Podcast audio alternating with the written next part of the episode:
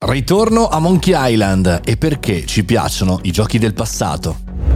Buongiorno e bentornati al Caffettino Podcast, sono Mario Moroni e oggi sono un po' emozionato perché non parliamo solo di social, non parliamo di marketing, non parliamo di narrativa, ma parliamo di narrativa gaming, cioè di un gioco che torna, ritorna ufficialmente e potenzialmente nelle nostre vite.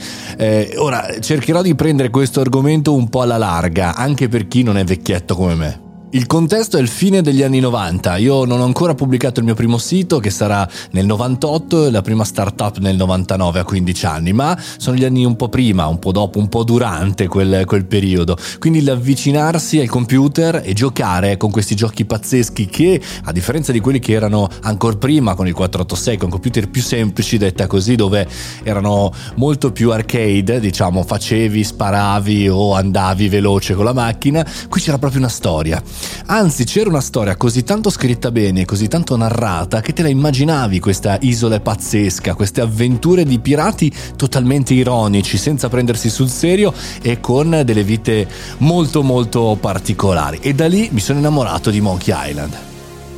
Lo so cosa state pensando, voi giovani, che è una cosa nel classica dei vecchi retro gaming. No, non è Pac-Man o non è Super Mario. Stiamo parlando in realtà di una narrativa che poi ho visto in diversi giochi anche attuali, no?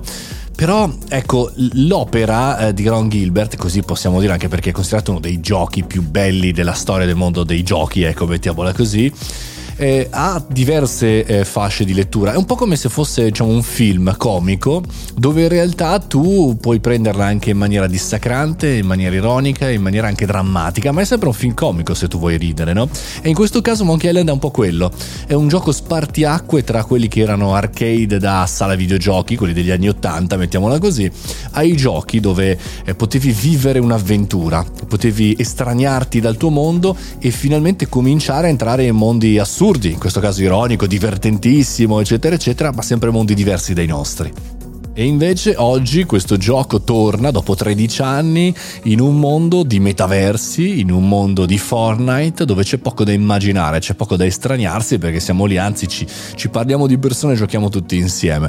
E invece secondo me, tralasciando Monkey Island, il mondo si sta ripolarizzando anche in persone che vogliono immaginare tanto, che vogliono lavorare tanto con l'immaginazione, che non vogliono avere la pappa pronta, non vogliono avere l'immagine, il suono, eh, la profondità di questi giochi già pronti e preparati.